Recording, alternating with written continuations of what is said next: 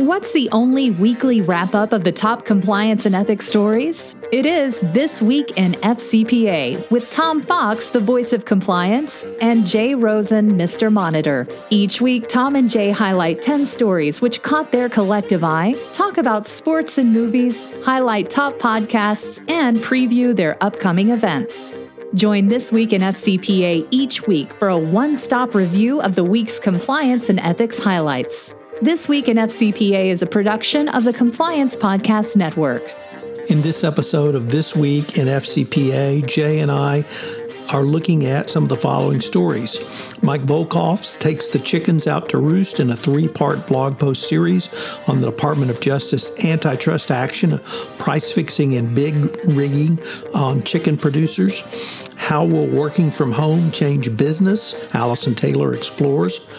What are the three R's of a speak up culture? Lloydette Bai-Marrow explores on the FCPA blog.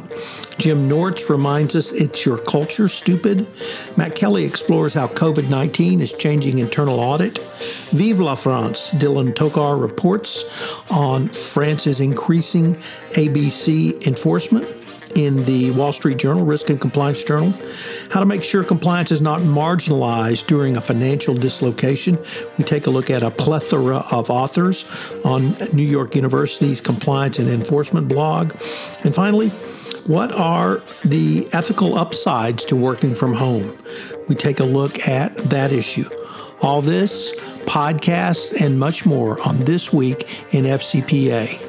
This Week in FCPA is a production of the Compliance Podcast Network and a proud member of C Suite Radio. Hello, everyone. Tom Fox, the voice of compliance and the compliance evangelist, here again with Mr. Monitors himself, Jay Rosen, for this week in FCPA, episode 210. Didn't we just have 200? Hmm.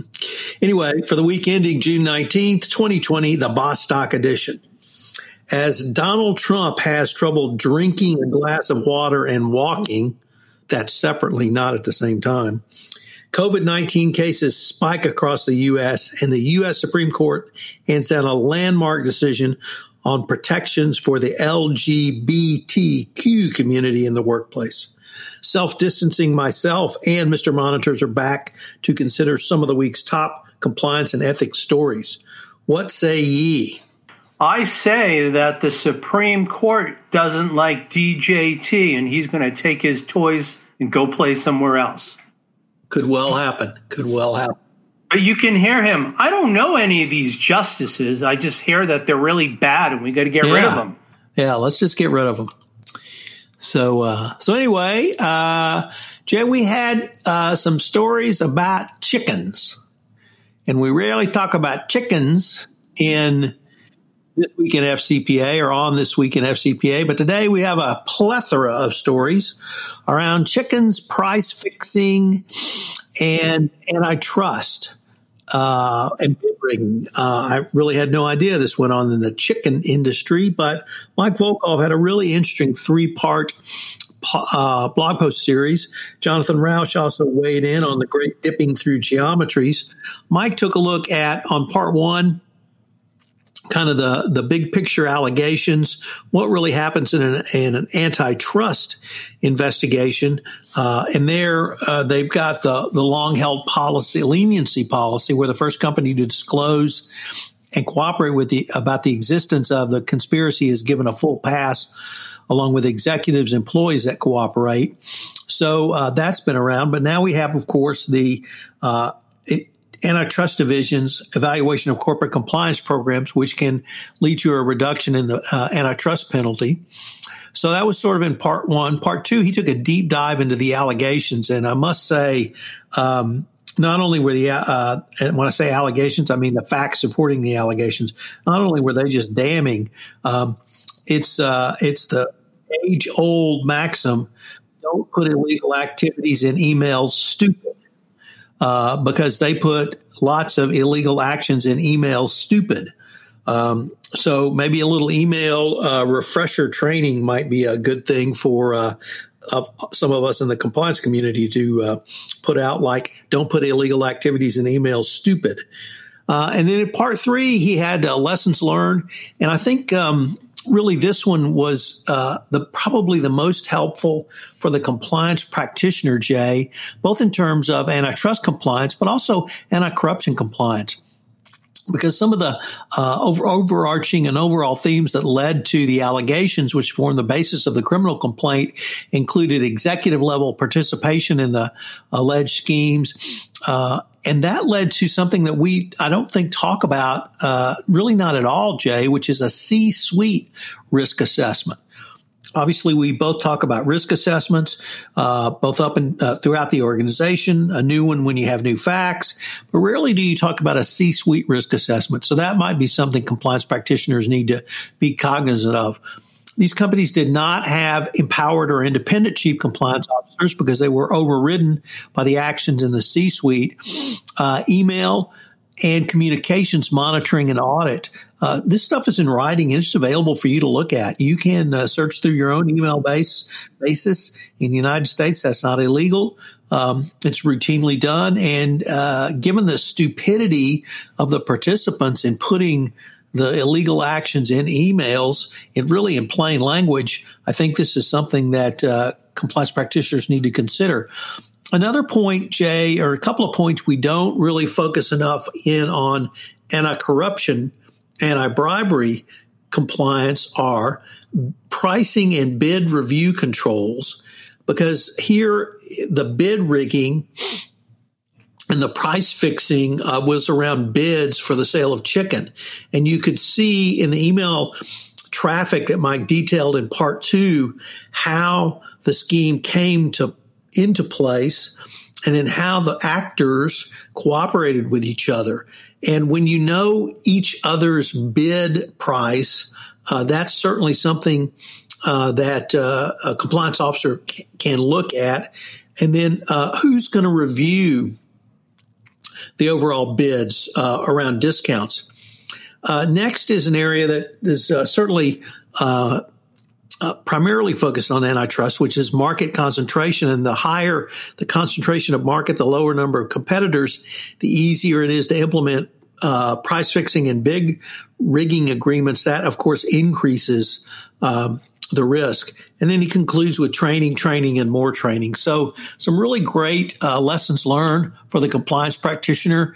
And uh, as uh, your colleagues, Dionne Lomax and Jesse Kaplan, who were part of uh, the panelists on the affiliated monitors antitrust compliance webinar yesterday, talked about you really need to uh, integrate your antitrust compliance with your anti-bribery, anti-corruption compliance. So uh, take a look at this, uh, and I note that that AMI webinar is available for download, but we've also reposted that, Jay, as uh, under the AMI Expert podcast series. So if you're uh, interested in antitrust compliance and its intersection with uh, ABC compliance, take a look at or take a listen to that available on the Compliance Podcast Network.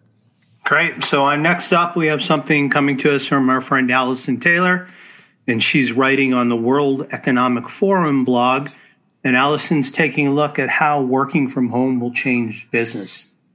COVID 19 has ushered in the age of the intangible company, and here are four ways it will change business.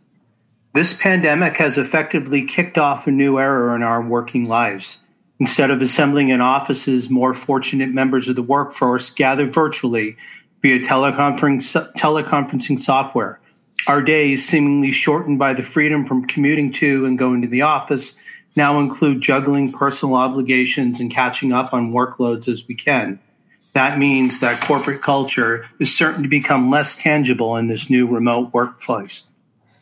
The once reliable division between internal and external factors has blurred across a range of dimensions, leaving a tighter, less predictable feedback loop between a company's actions, impacts, and reputations. In February, The Economist reported that 61% of the market value of an S&P 500 company sits in intangibles such as research and development, customers linked by network efforts, brands, and data. To put this another way, financial and strategic success increasingly depends on addressing environmental and social risks and opportunities, what used to be called externalities.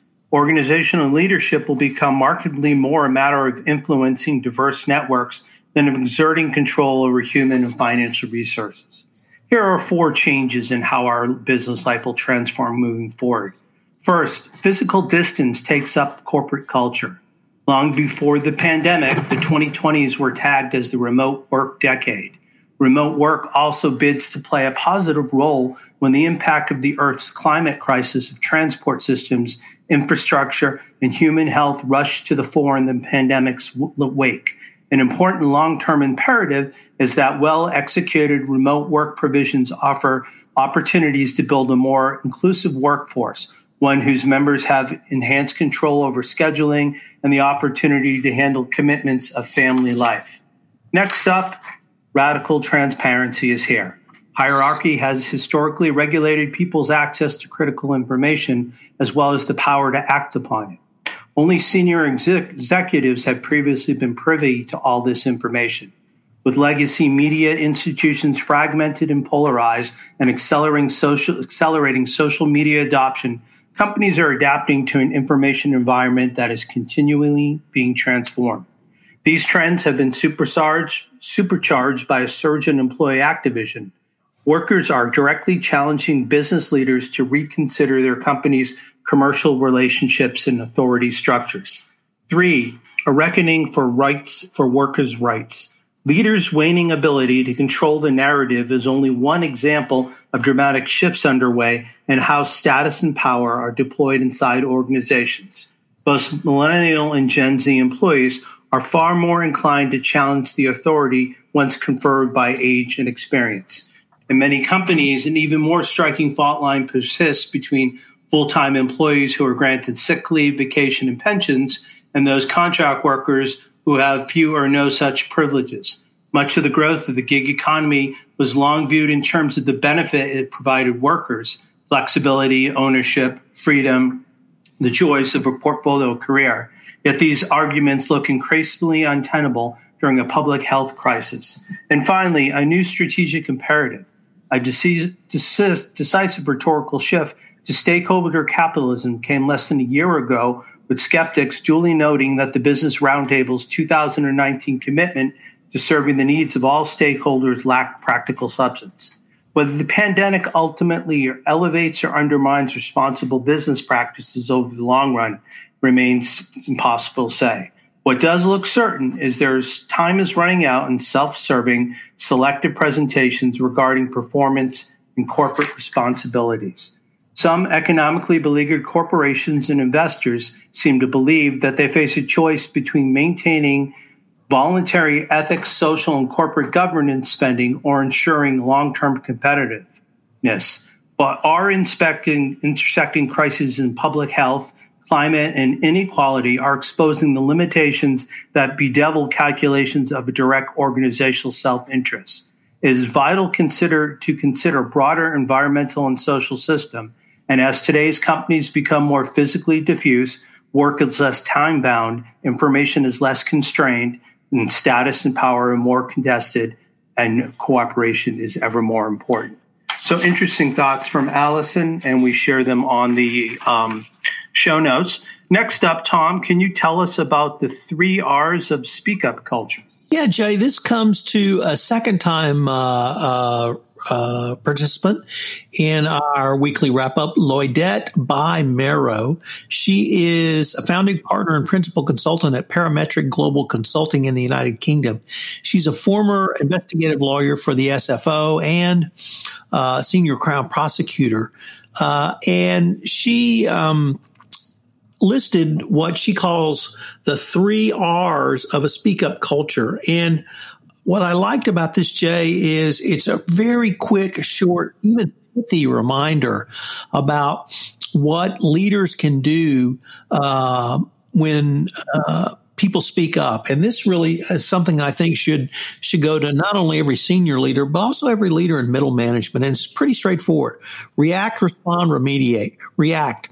When employees uh, uh, if you don't react, employees will escalate their concerns outside the organization. Here in the United States, obviously, that means going to the uh, uh, Securities and Exchange Commission. Reaction is not a full investigation, but it does mean contacting the person who's uh, reported, triaging it, test, testing its seriousness and then moving forward from there, responding. Um, you need to uh, respond in some way, but more importantly, in a meaningful way. An effective response is one that distills the relevant factors in a constructive and timely manner and then sets out a clear path of action. That's obviously based upon your triage and investigation. And three, remediate. Every crisis is made worse by uh, head in the sand, uh, ostrich, whatever you want to call it, conscious indifference, uh, conscious avoidance, terms we see from the FCPA, but follow through on your plan what to do what's necessary and document that. That was a key component of the 2020 update to the evaluation of corporate compliance programs. And as Lloydette ends with quote, that is ethical leadership in action, end quote. So I thought it was a good, short, uh, like I said, even almost pithy read about three ways to think about or, or, ways to think about the three things literally every leader in a corporation can do from, uh, you know, the boardroom all the way to, to middle management and down below, Jay. Good stuff, Tom. Next, uh, this article comes to us from Dave Uberti from the Wall Street Journal uh, not risk and compliance, but pro cyber news. And the headline is GOP stymies data privacy, data protection legislation yet again. As authorities and companies explore surveillance tools to fight the coronavirus and reopen the U.S. economy, many federal lawmakers agree that privacy protections are key. But proposals for safeguards unveiled in recent weeks have crashed into two familiar roadblocks in the U.S. Senate. Many Republicans want federal law to override state level rules for privacy, while Democrats have argued stronger state statutes should hold sway and want individuals to be able to sue companies for privacy violations. Momentum for a general federal privacy standard picked up at the last year when Republicans and Democrats discussed respective proposals in the Senate Commerce Committee. But unresolved differences reappeared last month in dueling bills tailored for data collection around the coronavirus pandemic, leaving some policy analysts doubtful that the bill will move forward. With progress on pandemic privacy bills unclear before Congress's August recess and the November election, advocates and industry groups say U.S. consumers will face a ramp up of data collection uh, by business and authorities without a roadmap from Washington. State and local officials have also be- begun considering mobile phone apps to help track the spread of the virus, many of them supported by infrastructure created by Apple and Alphabet's Google. The lack of a legal standard has allowed the tech giants to self regulate the e- effort so far with mixed results. Researchers at the Brookings Institute, a Washington think tank, this month proposed compromises that include sunsetting federal preemption of state law and minimizing damages a company might face in a lawsuit from the consumer. Elected officials, however, haven't moved much toward a middle ground, according to congressional aides. A separate privacy proposal unveiled in the Senate this month did receive bipartisan support, though the scope is narrow. A national standard for such apps could hamstring local officials leading the public health response to the coronavirus pandemic and limit adoption of the tools by communities that prefer safeguards tailored by state lawmakers. It's a really politically challenging position to consider introducing a new set federal compliance regime in the midst of a crisis where employers are trying to come back to work and deal with other existing federal laws. The legal vacuum is also making it more difficult for application developers to build tools to track user sy- symptoms and locations that could help the economy reopen. So this is seems to be somewhat problematic, and it kind of dovetails with the issue about uh, both federal and state authorities punting back and forth the responsibility for testing. So we can't even get the testing straight. How are we going to get take the next step to contact tracking? So, Jay, next up, we have an article by uh, Jim Nortz. Jim was a longtime columnist in the ABA magazine, uh, an ethics columns column for lawyers. Uh, he retired from that column, and now he contributes to Corporate Compliance Insights, where we find this article. And um, this will probably bring a smile to your face uh, because the title is "It's Your Culture, Stupid." Um, you don't control compliance your way to compliance. You have an appropriately ethical culture. And uh, parenthetically, that's the uh, uh, subject of my blog tomorrow, where I detail Winnie the Pooh as Seco and an ethical culture. But Jim just, he's very detailed. Uh, he's got some great uh, statistics, some interesting charts. But it goes back to that basic line. It's your culture, stupid. And if your senior management is not committed to uh, an ethical culture, you won't have one. And he demonstrates why management must do so.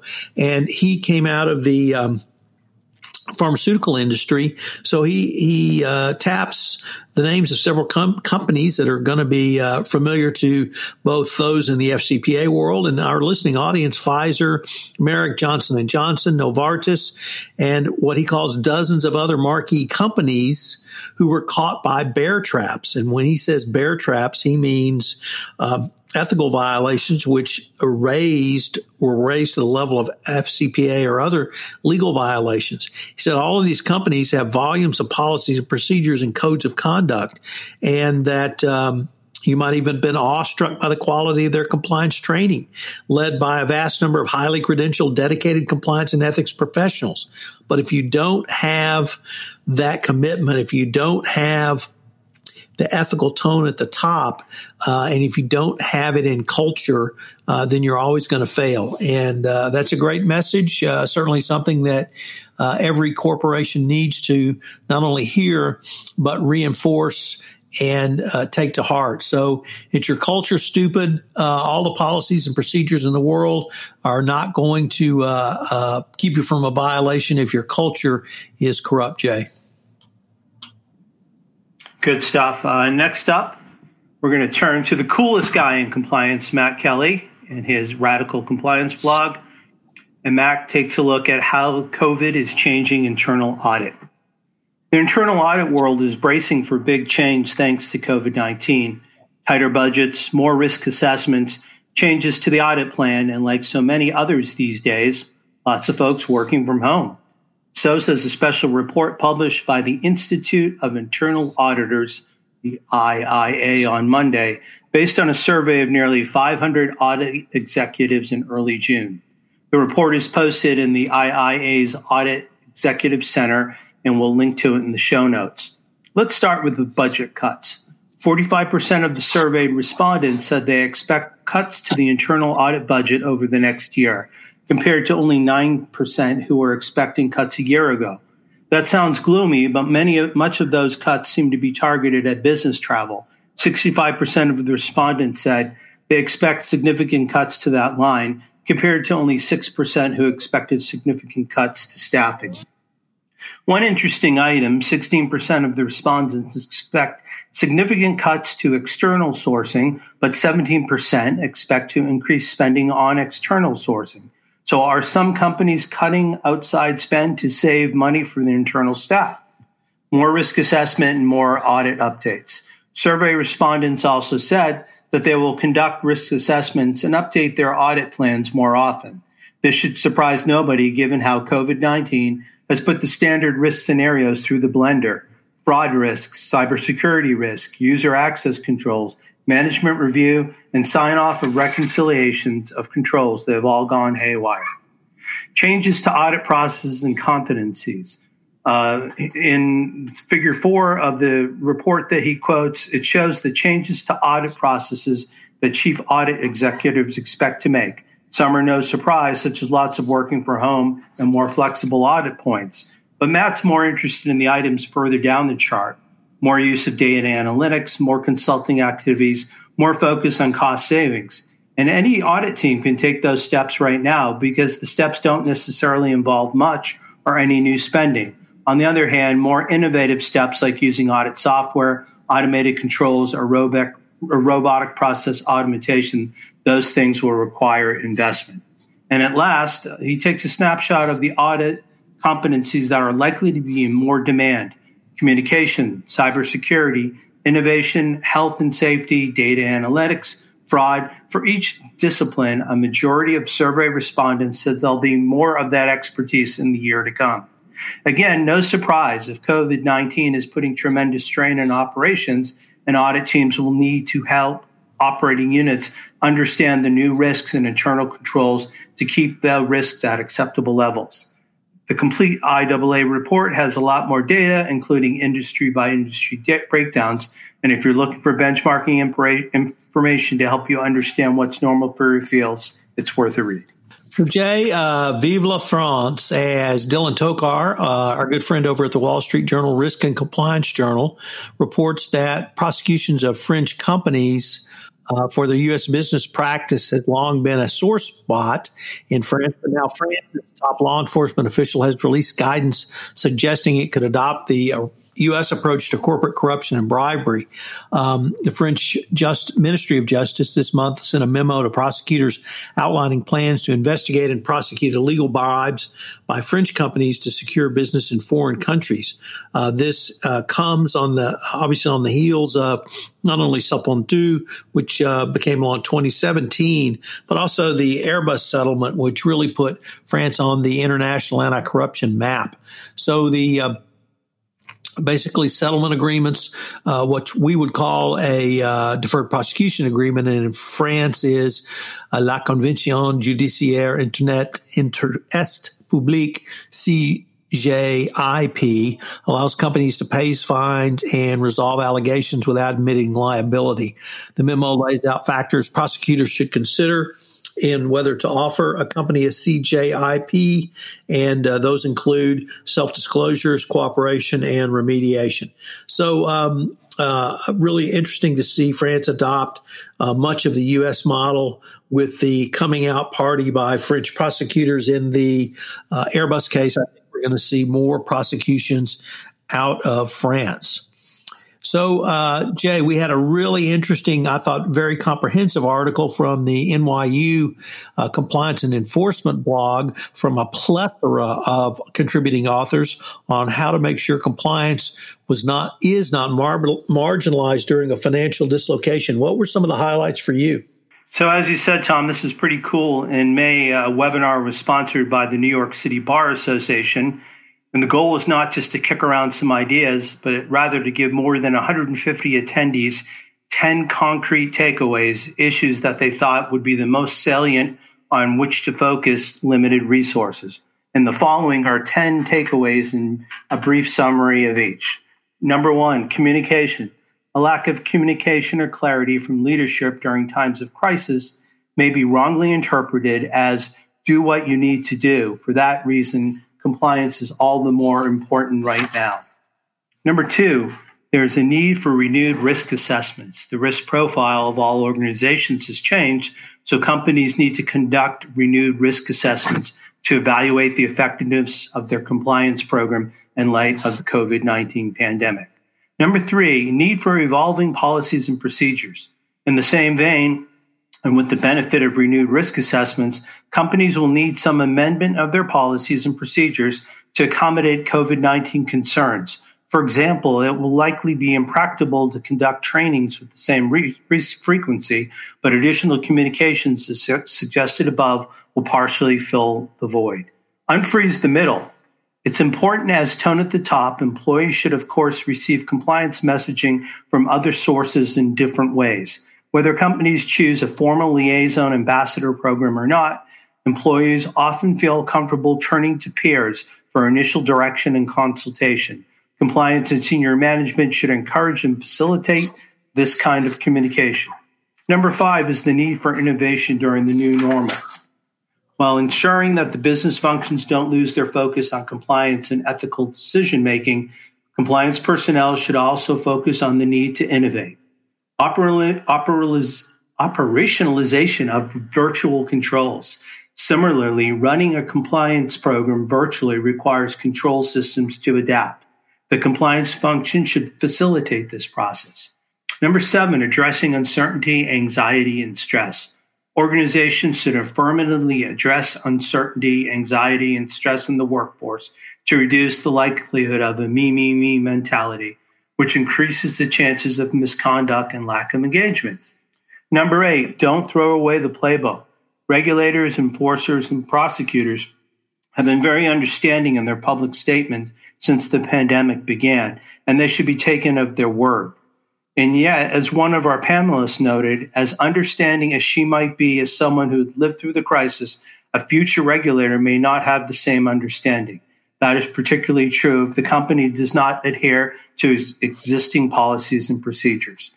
Number nine, focusing on cyber, cyber, COVID, and compliance. Compliance with regulations governing cybersecurity has always been crucial, but never more than in this work at home era. And finally, crisis leadership by compliance function. Former Chicago Mayor Rahm Emanuel is noted to have famously said he never wants to have a crisis go by, never want a serious crisis to go to waste. By any measure, this is a secure, serious crisis. And our panel noted for many companies, this could be a way for the compliance function to lead in ways beyond the traditional administration of programs. Examples suggested were business continuity planning, reentry into the workplace, data privacy, health and safety, and as noted, cybersecurity. Integration of compliance with business is always a good thing, and this current pandemic paints an opportunity for deeper integration. So great information from a crew of thought leaders. And again, we link to that in the uh, show notes. Tom, next up, we have uh, another ethical upside to working from home. What is that about? Yeah, Jay, this comes to us from the Notre Dame Deloitte Center of Ethical Leadership. And I found it really interesting because it focused a little bit different than some of the things we've talked about working from home It starts off by uh, reminding us, and I, I, think this is a fair statement, that people view, in the past, viewed their home life different from their work life. Now, I recognize that Mr. Monitors is pretty much on call 24 7, as is uh, the Compliance Podcast Network. So that may have been blurred for us, but uh, many people who worked in an office really felt that dichotomy. And now that is not no longer exists.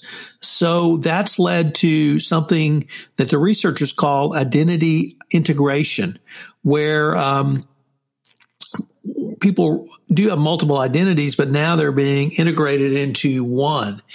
And what I found equally interesting, uh, in addition to that discussion, was ways for leaders to who are concerned about loss of normal strategies for connection, engagement, and accountability, which are really tied to the physical office, have an opportunity for encouraging employees to bring their entire selves to work, both their work self and their home self.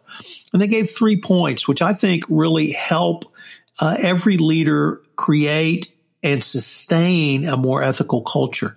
Number one, make authenticity a strategic priority. As employees are motivated, engaged, and keeping them that way, recognize authenticity can help uh, reach these goals. Uh, feeling truly seen and heard can help employees feel less isolated and indeed more resilient.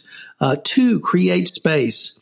Um, once again, people crave authenticity, and leaders don't want to force uh, people into that. They would need to come to that themselves.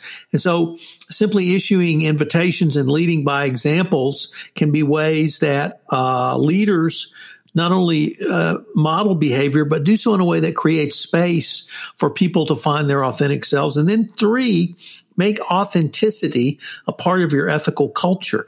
The point is not to be authentic in one moment, but to create an organizational and ethical culture that welcomes authenticity uh, recognize this is going to be an ongoing effort. And, and, Jay, I think if we sat down with Eric or or Van, two of your uh, AMI co- colleagues, they would say uh, the, exactly the same thing about an ethical culture.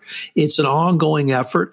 It's continually monitoring and it's continuous improvement. So. Um, uh, consistency in word and action is absolutely important in authenticity. And I think that can really help drive a more uh, ethical culture as well. So, um, whether or not this was focusing on things that we've talked about using different language or it was really a different way to think about it, I thought it was very interesting uh, using the word authenticity and something that leaders really may want to think about, uh, particularly in the work from home era. Yeah. So, Tom, this is the uh, part of the podcast when we look at some of the new offerings on the Compliance Podcast Network.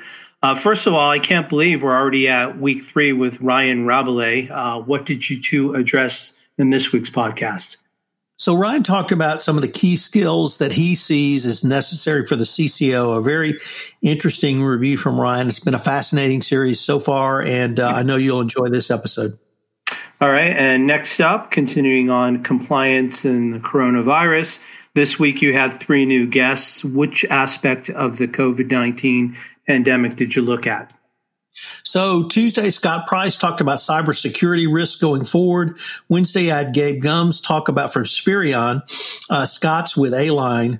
Uh, Gabe is with Spirion uh, on data privacy and data protection during the economic dislocation. And then uh, Thursday, David McLaughlin founder and CEO of QuantaVerse, joined me to discuss the increasing automation to enhance compliance during this time. The uh, on 31 days to a more effective compliance program, Jay. This month we're looking at internal reporting and investigation. On Monday, I looked at the investigative team. Tuesday, investigative challenges. Uh, Wednesday, I focused on the witness interview. Thursday, issues in cross border investigations. And on Friday, the always tricky question of whom and when to suspend uh, an employee. 31 Days to a More Effective Compliance Program has its own iTunes channel, or as the in crowd would say, an Apple podcast. Uh, as I learned today. Um, so, um, and if I could give a shout out, Jay, to my own blog post series this week, I had a um, series running every day, which was uh, compliance through the Hundred Acre Woods, which of course is the home of Winnie the Pooh and his characters, his his friends who are characters in the A. A. Milne books and the Disney pictures. I had a lot of fun doing it, and frankly, I was stunned at the response. I had well over uh, thousand downloads of the, each blog each day. So Monday, I started out with Tigger and uh, sales and how that impacts compliance. Tuesday, I looked at Kanga and Roo and the ombudsman and how you might use an ombudsman to enhance your compliance program. Three, Eeyore and corporate legal. Not to say that every lawyer is as grumpy as Eeyore, but it seemed to be a, a pretty good analogy. On Thursday, I looked at Piglet and the role of finance in compliance programs. And on Friday, I took a look at Winnie the Pooh through the eyes of the CECO. We often talk about the CCO, the Chief Compliance Officer, but the phrase Chief Compliance and Ethics Officer, uh, uh, or rather chief ethics and compliance officer is not as prevalent anymore. And what I did, Jay, is I went back and looked at the U.S. sentencing guidelines and they talked about a CECO and they talked about ethics and compliance. And that's something that seems to have been uh, the phrase has dropped to compliance. So I thought it was good to remind people to think, think, think, uh, as Pooh Bear would say, about the ethics in ethics and compliance. So I think the only thing you need to do is uh, change that acronym, and I think it should be a CECP, uh, Compliance and Ethics. Uh, Chief Ethics and Compliance Pooh. So that would be CECP. But I want to let you know, uh, everyone in the Rosen household, we might be responsible for some of those multiple downloads and shares. But it's uh, it's it's inspiring. I know you and I like to do things with movies and video series, and it really shows that you can find ethics and compliance uh, lessons anywhere to be learned. But the ones that really, the ones that really um, get people are the ones that are based on certain stories and characters they love, whether it's Star Wars or the Marvel comic universe. So kudos to you for finding another way to get the ethics and compliance message out. So, on behalf of Tom Fox, the voice of compliance, and myself, Jay Rosen, Mr. Monitor, we'd like to thank you for joining us for this week in FCPA, episode 210 for the week ending June 19th, 2020, the Bostock edition. As we always close, we hope that you will continue to remain safe and healthy. Uh, have a good weekend, and we will talk to you next week on This Week in FCPA. Hello, everyone. This is Tom Fox again. I'd like to thank you for listening to this episode of This Week in FCPA. If you have any questions, you can email Jay at jrosen at affiliatedmonitors.com. You can email me, Tom Fox, at tfox at tfoxlaw.com. We also got a new really cool app on the Compliance Podcast Network website where you can leave a voicemail or a message. If you like to ask us a question or have a topic you would like us to consider. I hope you'll join us again next week when Jay and I look at some of the top compliance and ethics stories for the week that is to become. This Week in FCPA is a production of the Compliance Podcast Network and a proud member of C Suite Radio. Thanks again for listening, and we look forward to visiting with you again.